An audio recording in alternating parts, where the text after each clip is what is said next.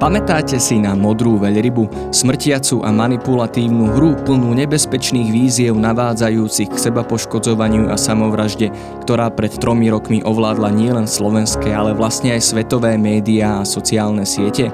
No, údajne je späť, akurát, že už nie je modrá, ale biela a opäť ohrozuje detí a mladých ľudí. Polícia Slovenskej republiky síce hlási, že ide o hoax a poplašnú správu a že takáto hra nikdy neexistovala, zároveň však vyzýva k opatrnosti.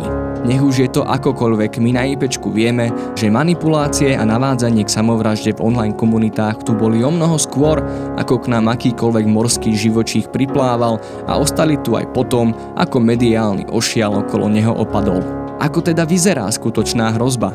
Ako navádzanie a manipulácie prebiehajú? Prečo sa dejú práve medzi mladými ľuďmi s duševnými ťažkosťami? A aké psychické procesy za nimi stoja? Aj o tom sa dnes budem rozprávať so psychológom a programovým riaditeľom občianskeho združenia IPčko Marekom Madrom.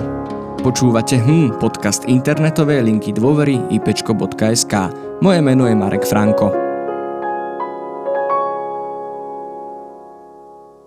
A ja ešte raz vítam štúdiu Mareka Madra. Marek, vitaj. Ahoj. Tak budeme sa rozprávať o modrej veľrybe, známom alebo neznámom fenoméne. Marek, skús nám prosím ťa pripomenúť, o čom to bolo vlastne pred tými troma rokmi, keď uh, všetci písali o nejakej smrtiacej hre z Ruska. Ja poviem, ako som to vnímal ja, alebo čo sa ku mne vlastne dostávalo, že čo, lebo som bol aj s tou, s tou komunikáciou pred tými tromi rokmi, e, troma rokmi uh, som s ňou súvisel nejak. Išlo totiž o to, že na slovenských internetoch sa písalo o tom, že modrá veľryba je späť, že sa jedná o nejakých 50 úloh, ktoré vlastne majú plniť nejakí mladí ľudia, ktorí uvažujú o samovražde a stačilo len napísať, dať si status ako keby s takým zvláštnym heslom a vyhľadal si na základe toho hashtagu, ktorý bol v tom zvláštnom hesle, vás nejaký kurátor, tak to sa nejak volal, a, a dával vám vlastne ako keby o, 50 dní o, úlohy, ktoré ste mali plniť v takom bizarnom ranom čase a tie úlohy boli samozrejme úlohy, ktoré smerovali k samovražde. A keďže najmä teda v Rusku, ale aj vo svete to je proste taký ako keby mediálnym fenoménom, tak sa stalo to, že, že sa o tom veľa hovorilo a my na IPčku sme mali niekoľko dní po sebe obrovské množstvo kontaktov, kde decka hovorili o, o tom, že hrajú modrú veľrybu a že, že sú súčasťou nejakej, nejakých komunít, kde jednoducho s tými ľuďmi o, je niekto v kontakte a že vlastne tak, ten kontakt ich pozbudzuje k seba poškodzujúcemu alebo samovražednému správaniu. Dokonca sme tu mali aj médiami, prešli príbehy mladých ľudí, ktorí v tom období, kedy sa o tomto všetkom rozprávalo, spáchali samovraždu. A samozrejme, že sa to v tých hľadaniach odpovedí na otázku, prečo sa to vôbec stalo, tak sa spomínal práve tento fenomén modrej veľryby. Nás dokonca kontaktovali riaditeľia a učiteľia z niekoľkých škôl, že, že potrebujú s tým pomôcť, pretože niekde na škole niekto mladý, nejaké dieťa alebo mladý človek v tom období spáchal samovraždu. Keď ostaneme v tej minulosti, ako to malo fungovať v zmysle, že prečo sa vôbec mladý človek mal potrebu zapojiť do takejto hry a prečo na druhej strane bol niekto, kto mal potrebu tú hru viesť alebo dohnať toho druhého človeka vlastne k samovražde. Vieš o tých základných motiváciách, ktoré údajne mali ľudí viesť do takýchto aktivít? Je pre mňa náročné si spomínať, že, že čo vlastne sa dialo v tej komunikácii pred tými tromi rokmi. Skôr ja to vnímam tak, že my ako IPčko sme v kontakte stále s mladými ľuďmi, ktorí majú mm, často rôzne čierne myšlienky a tým, že majú nedostatok skúseností, ako zvládať tie ťažkosti života, ktoré im v tom období najcitlivejšom, najzraniteľnejšom, aj podľa nás psychologov v tomto období naozaj ako keby tí mladí ľudia majú, tak áno, mnohí aj uvažujú o tom, že tie svoje ťažkosti vyriešia takouto formou. Dokonca samovražda je druhá najčastejšia príčina umrtia u tínedžerov podľa VHO. Čiže viem si predstaviť, že mladí ľudia, ktorí mi je ťažko v živote, tak hľadajú niekoho, komu je podobne ťažko ako im a stávajú sa súčasťou rôznych diskusí, rôznych komunít, rôznych odporúčaní, rôznych ako keby mm, návodov, ako vlastne s tými svojimi pocitmi úzkosti narábať. A keď sa objaví niekto, kto dokáže ich nejakým spôsobom ovplyvniť alebo v tom ich uvažovaní pohnúť, tak tým získava nad nimi výhodu. A viem si predstaviť, že, že to je ako keby často aj ten motív, ktorý pozorujeme dnes na sociálnych sieťach, že ľudia chcú jednoduché návody a keď im ich niekto ponúka v podobe napríklad 50 úloh, tak to sa zdá ako uchopiteľné. A keď niekto slúbi, že to je cesta, ktorú vlastne on zvažuje, tak je to veľmi také majú tí ľudia pocit, že, že vďaka tomu, že im niekto v tom pomáha, tak uh, vďaka tomu sa ten ich cieľ zamýšľaný naozaj udeje. No ľudia chcú nielen jednoduché návody, ale aj jednoduché odpovede a keď sa dnes pozrieme spätne na tú modrú veľrybu a prečítame si nejaké seriózne výskumy, ktoré sa anonymne snažili dostať do tých skupín a si tú hru reálne zahrať, tak ako by sme smerovali k tomu, že tá hra predtým, ako ju médiá objavili a dali jej nejaký názov a nejaké pravidlá, vlastne neexistovala. Že áno, bolo tu niečo, boli tu nejaké skupiny, kde sa ľudia rozprávali o samovražde, boli tu mladí ľudia, ktorí spáchali samovraždu, bola tu symbolika modrej veľryby ako osamelého tvora, ktorý údajne tiež pácha samovraždu, ale tá hra samotná sa začala akoby hrať až potom, ako ju tí dospelí objavili, že takto to robia deti. Ako to vnímaš ty dneska, že kde je tá hranica medzi tou hrou, údajnou hrou, ktorú teda už dnes označujeme za hoax a za tým, čo sa skutočne deje? Je veľmi náročné sa v tom ako keby celom vyznať, v celej téme, keď eh, seriózni odborníci, celé výskumné týmy fakt publikujú informácie o tom, že, že to je jednoznačne hoax a že to je mediálna hra Chcem byť v tom taký trošku opatrnejší v tých vyjadreniach, pretože keď sa pozerám na tú našu skúsenosť dnes, tak naozaj vnímam to, že sú skupiny, kde je jeden alebo možno niekedy aj dvaja ľudia, ktorí manipulujú tou skupinou a, a často to smeruje k tej samovražde a veď presne preto je náš projekt online terénnej práce. Ale myslím si, že za hoax jednoznačne môžeme považovať modrú, bielu veľrybu a možno, možno o rok alebo o pol roka alebo nejaký čas zase budeme mať, že červená veľryba sa vracia, hej, alebo nejaká iná.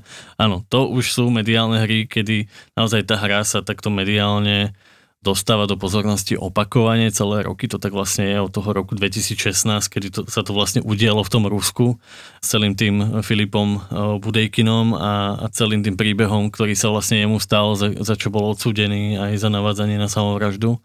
Tak odvtedy niektoré médiá to ako keby tak radi vyťahnú tú tému, trochu prifarbia, trošku zmenia.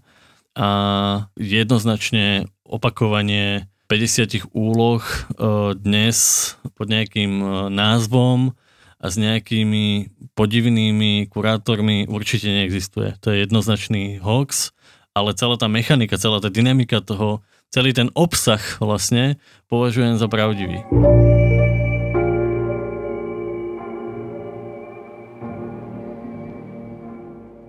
Tak poďme k tomu vlastne, lebo to, že ten hoax mohol vzniknúť, že si to niekto takto vysvetlil a potom vlastne to ďalší ľudia živili, je vlastne znakom toho, že áno, sú nejaké tendencie manipulovať s deťmi, mladými ľuďmi, zvlášť s tými s duševnými ťažkosťami.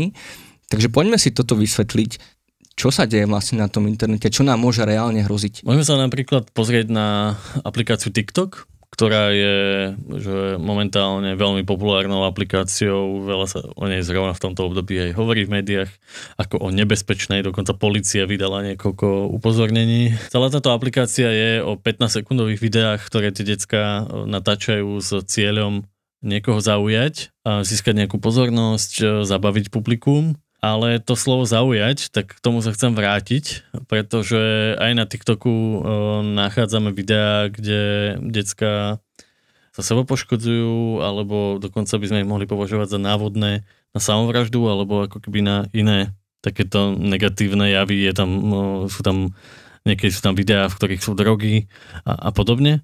A pritom je to aplikácia, na ktorú sa chodia detská zabávať. Že 90, 99% tej aplikácie je vlastne ako keby zábava. A mnohí tak zvonku pozerajú na tú aplikáciu, že na čo to vôbec tie decka robia a že má vôbec zmysel toľko energie vynaložiť na to, aby som uh, zavesil to 15-sekundové video, ktoré tam uh, zotrvá toľko, koľko, koľko naozaj nakoniec dňa zaujme tých, tých sledovateľov.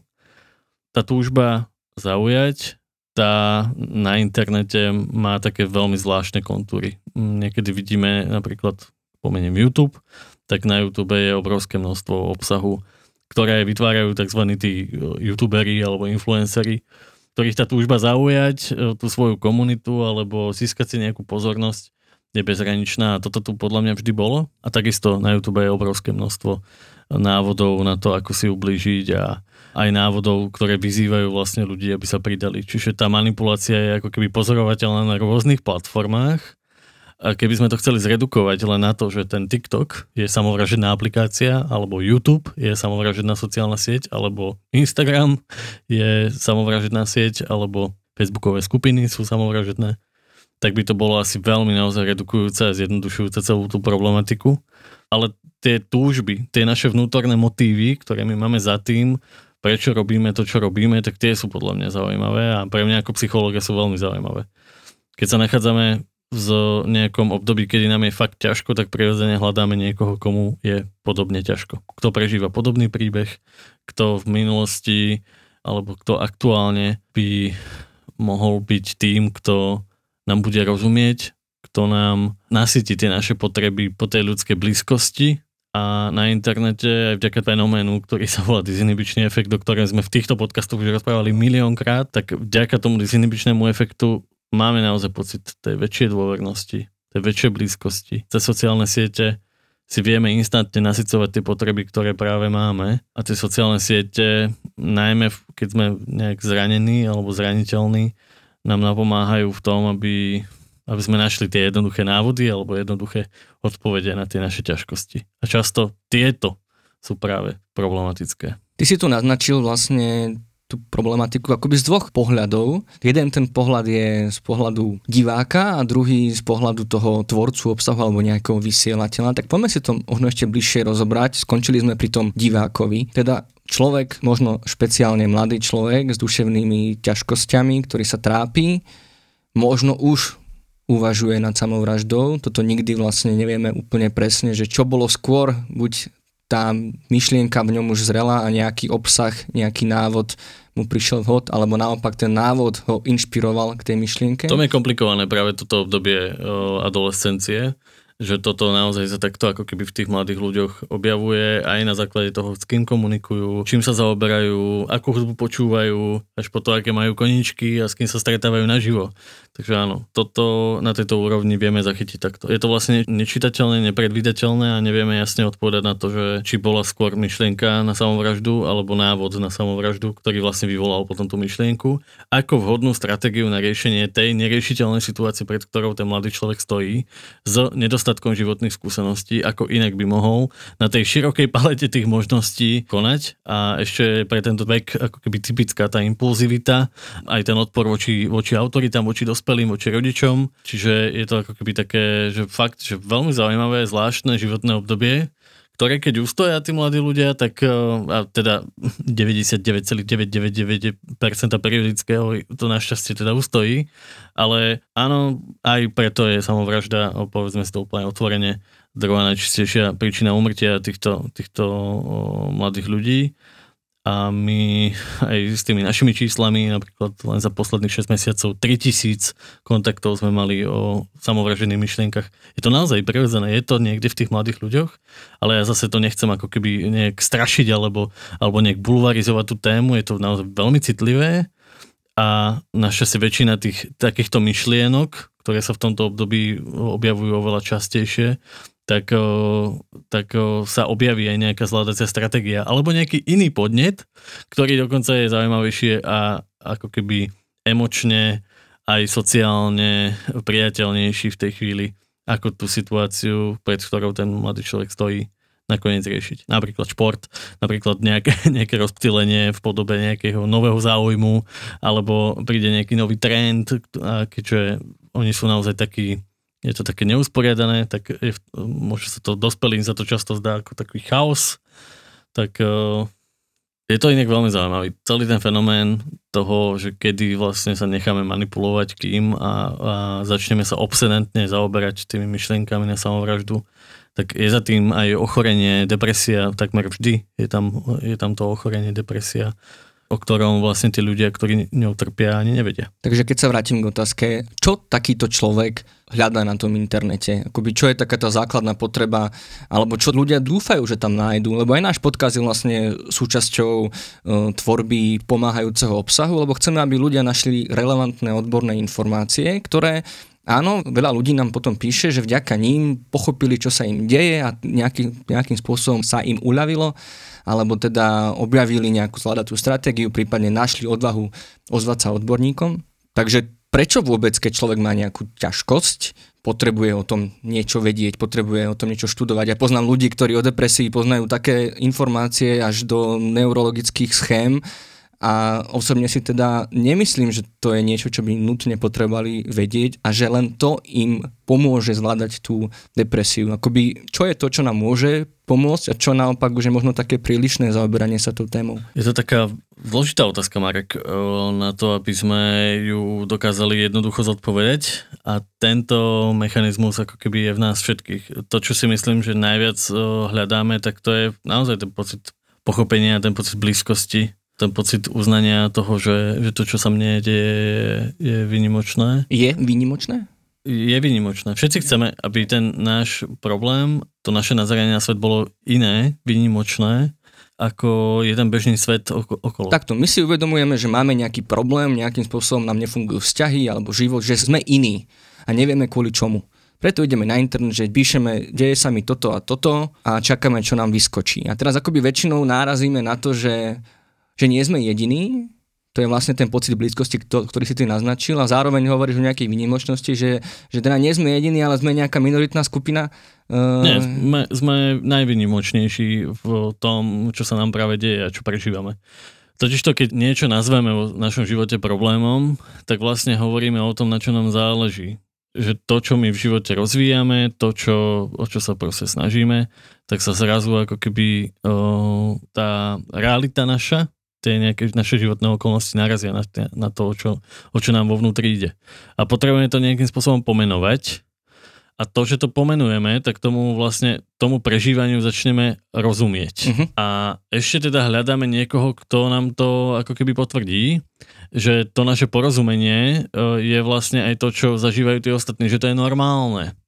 Ale na druhej strane, aj v tých skupinách, v zavretých komunitách to často vidíme, že, že oni síce majú už niekoho, s kým zažívajú na začiatku ten pocit blízkosti, ale potom tam začína taká tá súťaživosť v tom, že kto má väčšie problémy, alebo že kto, komu sa stala akutnejšia, väčšia vec.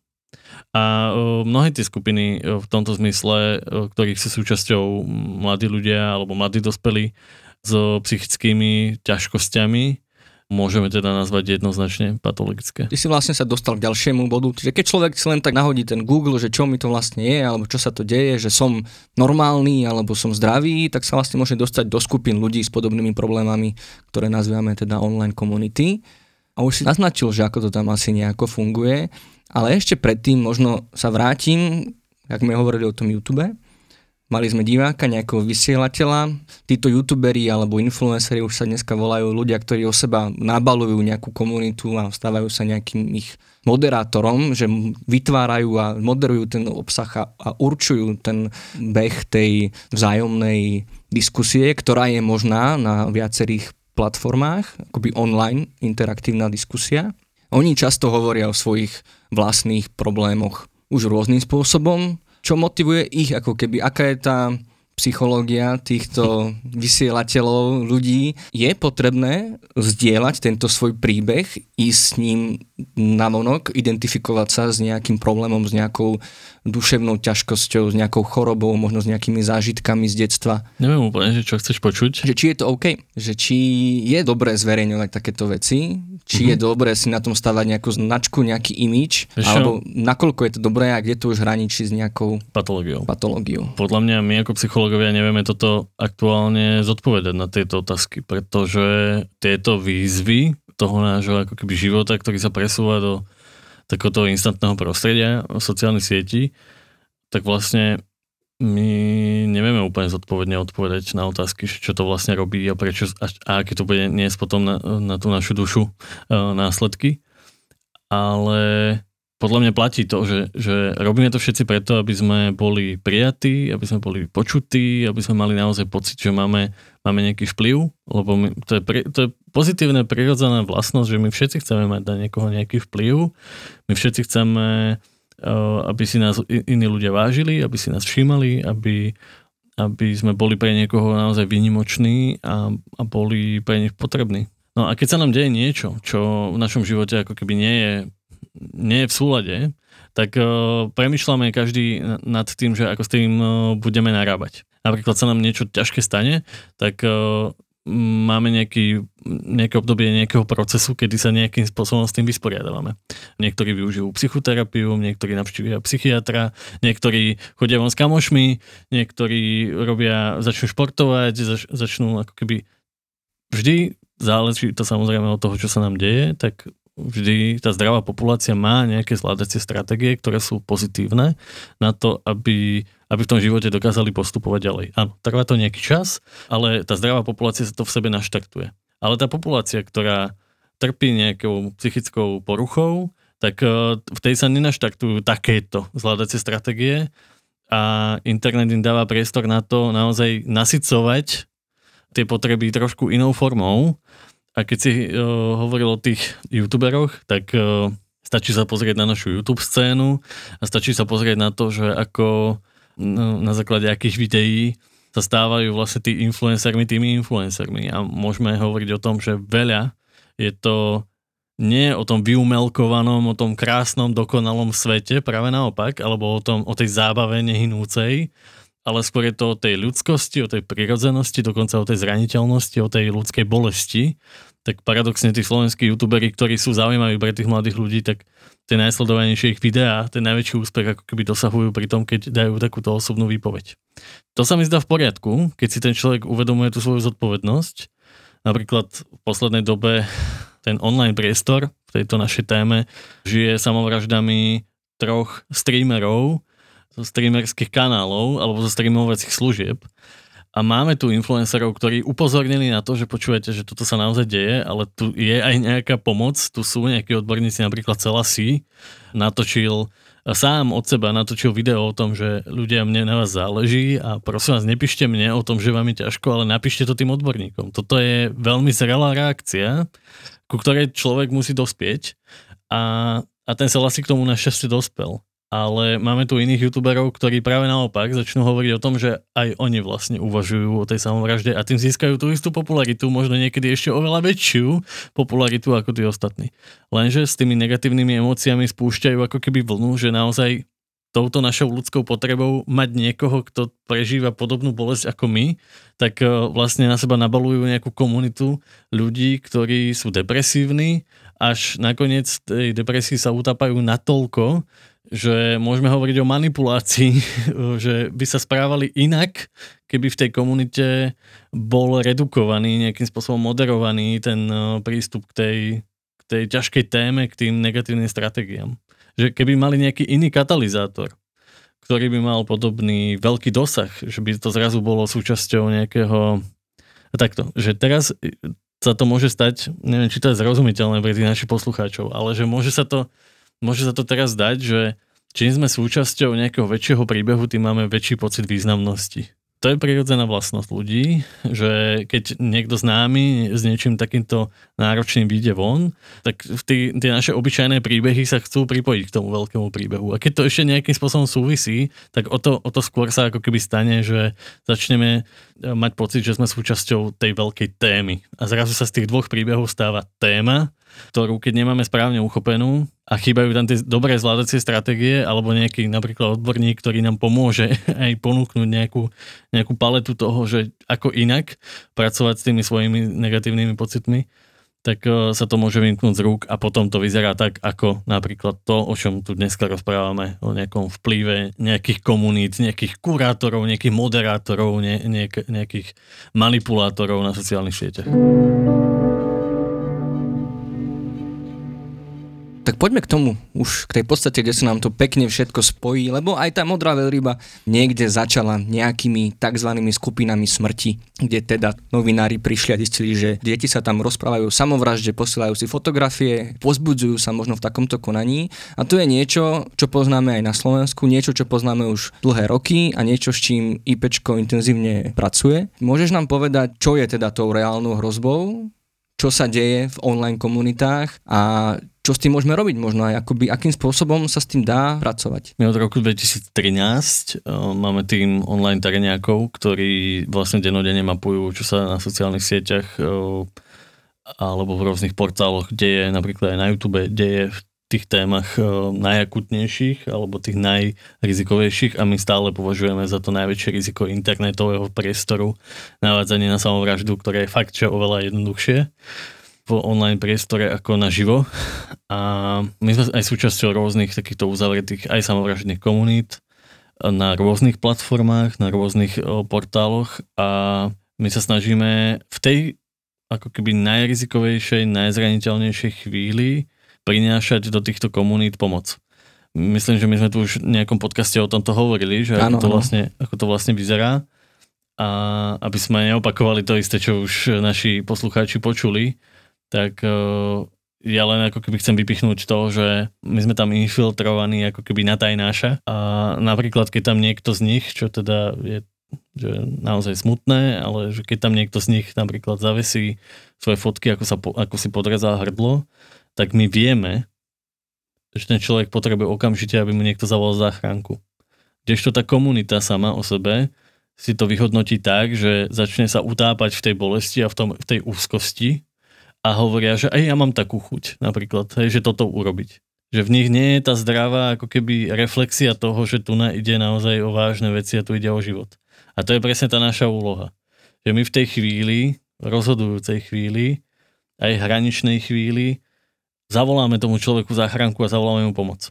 Využijeme samozrejme na to údaje, ktoré máme k dispozícii v tej chvíli a robíme všetko preto, aby sme ako keby nejakým spôsobom citlivovali alebo moderovali aj tie komunity, ktorých sme súčasťou. Je to, musím povedať, veľmi ťažké. Je to mravenčia, každodenná mravenčia práca, ktorú, fúha, neviem, či táto spoločnosť niekedy docení, ale o to tu aj nejde, preto to nerobíme. Takýchto komunít, ktoré momentálne ako keby máme takto v merku, je asi 130. Nie všetky sú úplne že živé, nie všetky, lebo ono to tak môže znieť, hej, že to je ako keby naozaj hrozné, veľmi intenzívne. Je to ťažké tam byť súčasťou tých komunít, ale občas raz za mesiac sa tam objaví niekde v tých komunitách niečo také, čo potrebuje okamžitý zásah, alebo zase iný príklad použijem, že, že tam niekto, najmä teda na streamovacích platformách, niekto napíše, že vtedy a vtedy bude stream z toho, ako si to naparím autom do toho mosta. Hej, a vy všetci to sledujte. Aká je jeho potreba vtedy, v tej chvíli? Čo on vlastne potrebuje, keď, keď chce, aby všetci videli to, akým spôsobom on zomrie? Tak, tak čo vlastne tým robí v tej komunite? Lebo on to povie v tej komunite. On chce, aby to sledovala tá jeho uzavretá komunita. No, chce, aby sa niekto o neho bál. Chce, aby niekto túžil potom, aby sa to nestalo. Chce, aby mal tú pozornosť, aby si niekto ho konečne všimol v tej komunite. Mimochodom, to bol človek, ktorý tam nikdy v živote neprispel žiadnym príspevkom, že my sme ho nepoznali hej, ako, ako jedného z tých aktívnych členov. To je tá močiaca väčšina, pri ktorej vlastne nevieme, čo sa deje v hlavách. A máme to takto aj pri voľbách, aj všade inde to tak máme pri tých spoločenských otázkach. A v tých online komunitách, v tých maličkých skupinkách naozaj nie sú aktívni všetci. A väčšina sa iba vezie. Ale občas takýto človek, keď je v nejakej takéto životnej situácii, tak si potrebuje nasytiť tú svoju potrebu po tej pozornosti a, a mať Inak to je, že dobrá potreba mať tú pozornosť. A pri tej téme samovraž sa to veľmi často tak hovorí, že to je iba také putanie pozornosti. No práve, že to je túžba po tej pozornosti, po tej ľudskej blízkosti, potom mať niekoho, kto tu jednoducho pre nich bude. A tí ľudia potrebujú si tú potrebu nasytiť a niekedy idú až tak do krajnosti, že tú potrebu sú ochotní si naplňať až po smrti. Lebo vidia z toho svojho prostredia, že že keď niekto zomrie, tak sa o ňom začne rozprávať pekne, tak má tú pozornosť, tak sa na sociálnych sieťach píšu statusy s fotkami, s odkazmi. Toto je presne ako keby to nebezpečné, že pri samovražde tí ľudia chcú nechať ten odkaz a chcú nechať ten dobrý dojem. To chceme my všetci, ale oni si myslia, že ho že tá ich, tá ich vlastná túžba po takomto niečom, po takej pozornosti, po takých vyjadreniach lásky, úcty, tak veľmi potom túžia, že sú ochotní to vlastne ako keby mať až po smrti. A keď hovoríme o tých manipuláciách, už aj toto je tá manipulácia, alebo môžeme si v týchto skupinách predstaviť aj to, čo si možno predstavujeme pod slovom manipulátor. Niekto, kto myslí pár krokov dopredu a rozohráva tam nejaké psychologické hry a, vlastne takáto predstava, ktorá sa opäť viaže s tou modrou veľrybou, že niekto má nad vami moc, niekto, kto sa dozvie o vás všetko a potom vás vydiera a on možno ani sám není akoby tým človekom s tým rovnakým problémom, ale má nejakú potrebu, pasiu akciu, zábavu, z toho manipulovať uh, ostatnými. Sú aj takíto ľudia v tých skupinách? Keď, keď takto o tom uvažuješ, tak uh, môžem povedať, že sú ľudia, ktorým uh, robí dobre mať ten vplyv na tých ostatných, ale nie je to takto vulgárne, ako si to ty teraz tu uh, prezentoval, lebo áno, ono sa to, tá spoločnosť to ako keby aj vulgarizuje veľmi často a zjednodušuje to. V tých skupinách sú ľudia, ktorí majú radosť z toho, že majú ten dopad na životy niekoho iného a nasycovaním tej túžby potom e, mať vplyv, ovplyvniť niečo, tak nasmerovávajú ten vplyv na tú komunitu, pri ktorej najrychlejšie sa im to dá. A to je, to je napríklad mm, nejaká samovražená komunita, ktorej on je z hodou okolností administrátor alebo, alebo moderátor. Veľmi často oni nevedia, čo robia. Veľmi často si len nasycujú tú svoju potrebu oni napríklad, keby domysleli do dôsledkov, že čo znamená vlastne navádzať tých ľudí na samovraždu, tak, e, tak by asi povedali, že to vedia oni vlastne nechcú robiť. Oni vlastne nechcú, aby tí ľudia sa zabili. Ale oni to, svoj, to svojou činnosťou robia. Ale nemajú to premyslené, nemajú to naplánované, nemajú tých 50 krokov, ako sa k tomu dostaneme a to je ako keby to iné. Ten fenomén ako taký on existuje, ale nemá takúto vulgárnu podobu. Nejakých 50 rokov, ktoré ten manipulátor, tí ľudia nie sú takí hlúpi, že e, aj keď sú zraniteľní, aj keď e, prežívajú úzkosť, tak oni na jednej strane, áno, môžu chcieť jednoduché návody, ako sa k tomu svojmu cieľu dostať, ale na druhej strane sa to nedieje takto vulgárne, že vieš čo, že dám ti tu na plánik ako keby jedálniček, že, že začni toto každý deň takto robiť a, a na 50. deň sa zabiješ, e, nevedia to takto, nefunguje. A nebudeš môcť vystúpiť z tej hry, lebo keď to spravíš, tak ťa nejakým spôsobom budeme vydierať. To, čo my pozorujeme v tej skupine je napríklad, že keď sa správa niekto inak, ako je to žiaduce, alebo ako to práve vtedy tá komunita um, tak nejak cíti, že by to tak malo teraz tu byť, tak e, toho človeka vyčlenia o, začnú ho ako keby disovať, alebo začnú proste, tie najextrémnejšie prípady sú, že toho človeka proste vyhodia. Že keď tam má niekto iný názor ako názor tej skupiny, tak ho proste odtiaľ jednoducho vyšupnú, lebo veď na čo by sme riešili vzťahy, keď ich môžeme vymeniť za, za iné vzťahy. A toto tam pozorujeme veľmi často. Čiže v smysle aj toho vydierania a manipulácie Áno, keď ten eh, moderátor, alebo väčšinou je to ten admin tej skupiny, keď má nejaké citlivé informácie na toho človeka, tak vo vhodnej chvíli ich použije proti tomu človeku, práve kvôli tomu, že on nemá tu seba reguláciu zdravú na to, že aby dokázal domyslieť tie dôsledky toho, čo práve robí.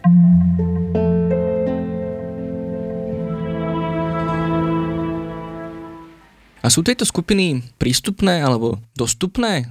Ako sa do nich dostať, respektíve prečo sa možno neoplatí do nich chodiť, alebo naopak oplatí, kde je vlastne tá hranica, že tam vieme nájsť tú podporu a pochopenie a zároveň, že to môže byť takéto nebezpečné. Sú nejaké také, že, že kam neísť? Prvá časť tej otázky mi prišla taká zaujímavá, chcel som ti povedať, že že pýtaš sa, že či sú dostupné a ja som ti chcel na to odpovedať, že a pýta sa to človeka, ktorý 7 rokov pracuje na tom, aby vyhľadával takéto komunity a mne už sa to zdá naozaj, že ľahko dostupné. A, ale mne práve ale, nie, akoby, ja som na ne nejako ešte, hej, tým, nie, že... nie, že by som sa snažil, ale práve to, že možno to chce nejakú snahu a nejakú extra motiváciu. Alebo naopak, vieme do nich spadnúť aj bez toho? Uvedomujem si, ako veľmi citlivé je tu povedať, že, že kde vlastne tú skupinu nájdeš. No nechcem spovedať, že kde, že... ale že či sa to môže stať akoby až nevedomky, že sme tam to, v tej skupine. Uh, je to veľmi ľahko dostupné.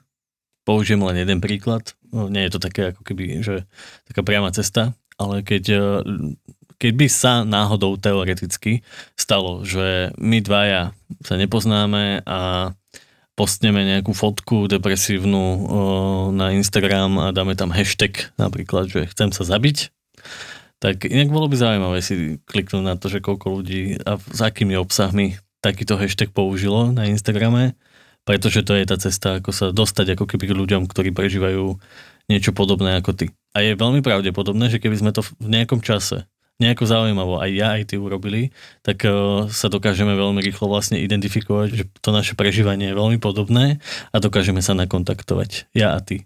Ďaká nejakej fotke. Ono to takto naozaj funguje. Uh, je to samozrejme ešte trošku, že uh, musí to byť veľká zhoda náhod, um, aby sme v nejakom podobnom čase niečo podobné hľadali alebo podobným spôsobom prezentovali na internete. A je to len začiatok tej komunity, ktorá vlastne ako keby, no lenže je možné, že ty si súčasťou už aj predtým nejakej inej takejto podobnej komunity a ty keďže sa staneš mojim kamošom, tak mi povieš, že takáto komunita existuje a presvedčíš tú komunitu, aby ma prijali medzi, medzi seba. Tak uh, asi takto to nejak vyzerá. Tak poďme, už sme na konci. Čo s tým robiť v zmysle aj z pohľadu mladých ľudí, ktorí hľadajú odpovede hľadajú pochopenie a blízkosť a nasytenie svojich potrieb na internete a možno aj naopak z pohľadu rodičov alebo dospelých, aby teraz nevznikala panika, že internet je strašidelné miesto, kde je to človek, no proste celé zle, ako sa vraví. Ako si to správne nastaviť, tú mieru tej ostražitosti? Internet je fantastický, veľmi pozitívny. Ja som na ňom vlastne non-stop, lebo som si vybral takúto prácu ale chcem povedať, že pri ľuďoch, ktorým je ťažko, tak práve v tej chvíli, keď, sú, keď im je ťažko, tak naozaj sú zraniteľní. A keď e, niekoho hľadajú, tak naozaj majú nejaké potreby, ktoré si to okolie môže všimnúť. Ale to okolie by muselo byť na to citlivé a museli by sme žiť v takej spoločnosti, že vlastne si jeden druhého vážime, všímame a vlastne stále myslíme skôr na toho druhého ako na seba taký príklad takéhoto mm, života je napríklad príklad rodiny, v ktorej toto dokážeme nejakým spôsobom ustáť a dokážeme toto rozvíjať. Nevšetci máme ešte teda aj šťastie na takúto rodinu a rodinu si nevyberáme, ale chcel som tým demonstrovať to, že, že keby sme mali takúto citlivú spoločnosť jeden voči druhému, tak by sme dokázali identifikovať, že akým spôsobom, aké sú vlastne tie potreby, prečítať tie potreby toho druhého a odpovedať na ne nejakým spôsobom, že napríklad poďme spolu von, poďme sa porozprávať, poďme do lesa na prechádzku, poďme uh, si zašportovať alebo niečo. Čo sú teda dobré sladacie stratégie?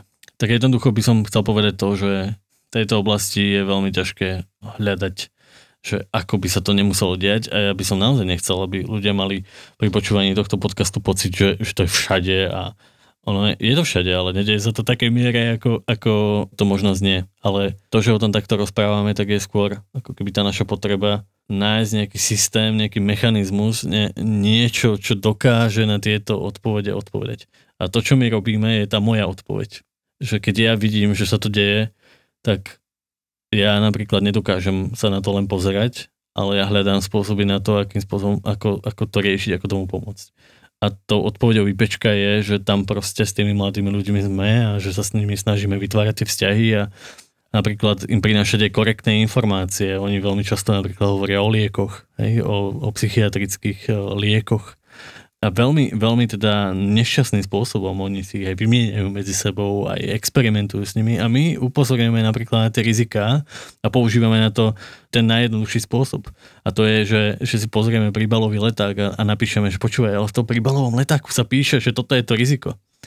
A, ale že ja s tým mám takú aj inú skúsenosť, že dá sa to aj inak urobiť. Napríklad porozprávaj sa o, to, o tých tvojich príznakoch, o tom, čo prežívaš so svojím psychiatrom. Že to je fakt dobré a že keď máš tieto lieky, tak asi máš psychiatra a je super s ním hovoriť. Hej? Že toto je ako keby to, čo my robíme, že 99% toho, čo my robíme. Ale áno, sme odborníci, preto si to môžeme takýmto spôsobom dovoliť. Ale tiež my nemusíme. My chceme sa tomu fenoménu venovať. My sme tým ako keby sítení naozaj, že každý deň je toto téma, s ktorou sa my stretávame A je to naša misia. A to, čo môže, môže urobiť niekto iný, tak podľa mňa je fakt byť citlivý jeden na druhého a, a všímať si, aké máme potreby. Ale ako na teba tak pozerám, tak toto si presne nechcel počuť. Takéto akože všeobjímajúce rady, ale ono je to naozaj o tom, že ako sme nastavení jeden voči druhému, ako, ako máme nastavené tie vzťahy a, a ako, ako si nasycujeme tie naše potreby, ktoré fakt, že máme a treba si to priznať. Áno, a, a potrebujeme si ich nejakým spôsobom nasycovať.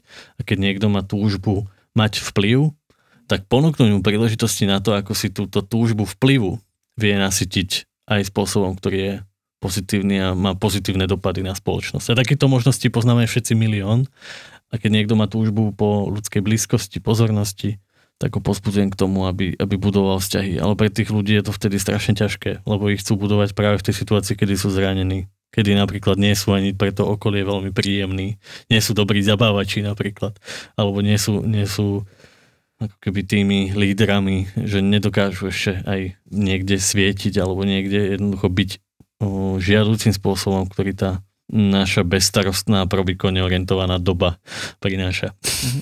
A posledná otázka, ak sa to dá, aké sú znaky tých, a to poviem vlastne nejako asi vulgárne, ale že zlých skupín, akoby kedy je najlepšie odísť, alebo zistíme, že sme sa dostali niekam, kde no, to prostredie, ak to vôbec sme schopní rozpoznať v nejakom našom duševnom prežívaní, ale že toto už je niečo, nejaký taký, také stop, tlačítko, kedy by sme je, že, mali že práve, že to nevieme, ako keby úplne, mm-hmm. že v tej chvíli, keď trpíme, tak uh, chceme, ak sme zdraví, pri duševných ťažkostiach je práve to, že trpíš, je, je tá túžba netrpieť a tá, tá paleta toho, ako si pri bolesti duše nasytiť alebo dokázať to, že nebudem trpieť, tak je niekedy aj veľmi zložitá. Niekedy potrebujeme na to lieky, aby sme netrpeli a niekedy tie lieky majú aj nejaké ako keby sekundárne e, dopady na ten náš život.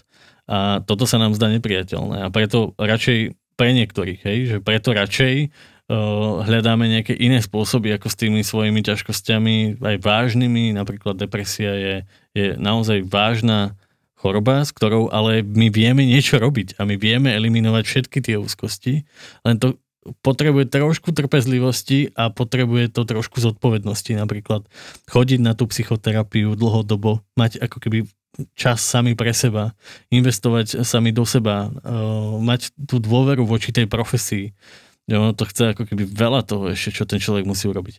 A toto všetko, túto cestu, o ktorej ja som teraz hovoril, tak to nasytenie tej potreby uh, oveľa rýchlejšie dochádza v takejto komunite niekoho, kto ti, kto ti povie, že aj on to takto má a že on tiež takto trpí. A to je práve tá pasca. Byť súčasťou uh, ľudí, ktorí majú tieto ťažkosti a práve kvôli tomu, že ty potrebuješ mať niekoho, kto ti dáva to porozumenie a blízkosť, tak eh, keď ti ho dávajú ľudia, ktorí trpia podobne ako ty, tak to je ako keby tá hranica, že kedy by si mal, kedy by si si mohol tak povedať na začiatku ešte, že, že že ja potrebujem niečo iné. Možno práve niekoho s iným pohľadom. Mm, alebo... Niekoho, kto nám nasytí tú našu potrebu, ale využije na to nejaký dobrý prostriedok. Napríklad Napríklad je to priateľ, priateľka, ktorá fakt ťa v tej chvíli dokáže nesúdiť, nemoralizovať a dokáže ti povedať, že, že si ťa váži, že ťa má rád preto a preto a preto a preto a že ťa obdivuje za to a za to a za to. Ale kde stretávame takýchto ľudí, ktorí nám toto hovoria naozaj úprimne a naozaj v tej chvíli, kedy to potrebujeme počuť. Nie vtedy, kedy si to vypýtame, ale kedy to prirodzene, sami od seba potrebujeme počuť. Tak, snad sa to zlepší. Ja ďakujem. Ale hej, ale hej. Veď tá spoločnosť sa mení a veľmi dobre sa mení a to, že vôbec rozprávame o takýchto veciach, tak, tak to je podľa mňa že veľký krok k tomu, aby sme aj našli, že ako sa dokáže spoločnosť vysporiadať s takýmito fenoménmi. Máme zatiaľ nejaké napríklad zákony, ktoré hovoria, že navádzanie na samovraždu je trestný čin. Problém je, že ten sa preukazuje až potom, ako, ako tej samovražde dôjde. A keď tá spoločnosť dokáže nájsť mechanizmus, preventívny mechanizmus, ako tomu zabrániť ešte v tom procese, tak budem za to veľmi vďačný a veľmi to odľahčie tú našu prácu. Tak verím, že to tak bude. Mark, ďakujem ti veľmi pekne za tento veľmi obsažný a inšpiratívny rozhovor. Ďakujem. Ja ďakujem veľmi. A ja opäť len dodám, že ak hľadáte prijatie, blízkosť a podporu, obrátiť sa môžete aj na našich vyškolených odborníkov na linkách dôvery ipečko.sk, dobrá linka a krízová linka pomoci. Rovnako však dávam do pozornosti aj náš starší podcast o práci online terénnych pracovníkov a najmä náš nový dokumentárny film o pomoci ľuďom v suicidálnej kríze, ktorí sa rozhodli ukončiť svoj život na železničnej trati. Odkazy nájdete v popise. Podcast HM pre vás pripravujú dokumentarista Marek Franko, psychológovia Marek Madro Lenka Nemcová a špeciálna pedagogička Zuzka Juráneková. Nájsť a počúvať ho môžete pomocou podcastových aplikácií alebo na webe či YouTube kanáli IPčka. Ak sa vám naša práca páči, podporiť nás môžete zdieľaním na sociálnych sieťach alebo aj finančne cez platformy Patreon a Darujme či prenájmom nášho nahrávacieho štúdia. Na budúci týždeň pre vás pripravujeme prvý diel z minisérie s názvom Psychológia domáceho násilia a s riaditeľkou Aliancie žien Slovenska Katarínou Farkašovou sa budeme rozprávať o násilí z pohľadu jeho páchateľov. Dovtedy ďakujeme, že nás počúvate a nezostávajte sami. Tento diel podcastu bol podporený z fondu SKNIC a nadáciou Pontis.